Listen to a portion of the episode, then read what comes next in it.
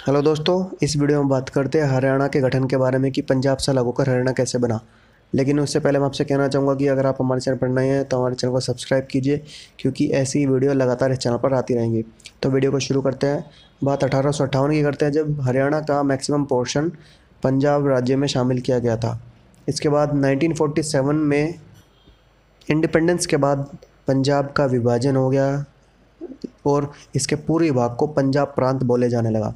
लेकिन इंडिपेंडेंस के कुछ टाइम बाद ही हरियाणा के क्षेत्र में भाषा को लेकर लोगों में मतभेद होने लगा, जिसके बाद पंजाब के तब के मुख्यमंत्री भीम सिंह सच्चर द्वारा सच्चर फॉर्मूला लाया गया, जो कि एक अक्टूबर उन्नीस सौ उनचास को लागू किया गया, जिसमें ये कहा गया कि पंजाब प्रांत के शेष भाग को पंजाबी क्षेत्र घोषित किया और पंजाबी क्षेत्र की सरकारी भाषा पंजाबी तथा हिंदी क्षेत्र की सरकारी भाषा हिंदी तय की गई।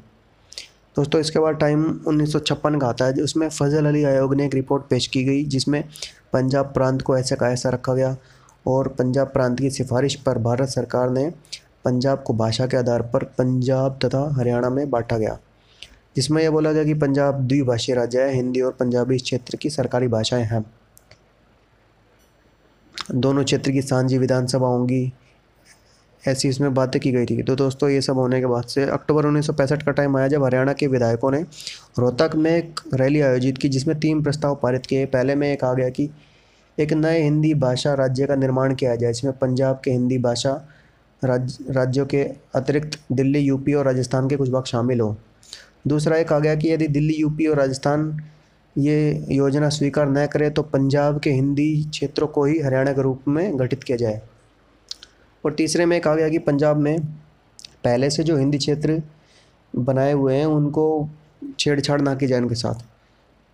तो दोस्तों, ऐसा होने के बाद से तेईस अप्रैल उन्नीस सौ छियासठ को जे सी शाह की अध्यक्षता में सीमा आयोग गठन गठन किया जाता है। दोस्तों, इन सब होने के बाद से ये सब तय किया जाता है कि हरियाणा में कौन कौन सी तहसील और डिस्ट्रिक्ट शामिल किए जाएँगे।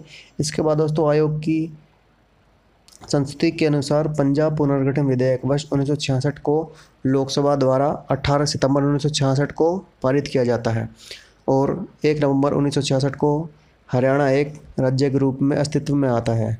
तो दोस्तों, ये था हरियाणा कैसे बना। तो दोस्तों, आपको वीडियो कैसी लगी आप हमें कमेंट करके बताइए दोस्तों और आप हमारे चैनल को सब्सक्राइब कीजिए और ऐसे ही ऑडियो नोट्स के लिए आप हमारे चैनल को पर बने रहिए दोस्तों। Thank you.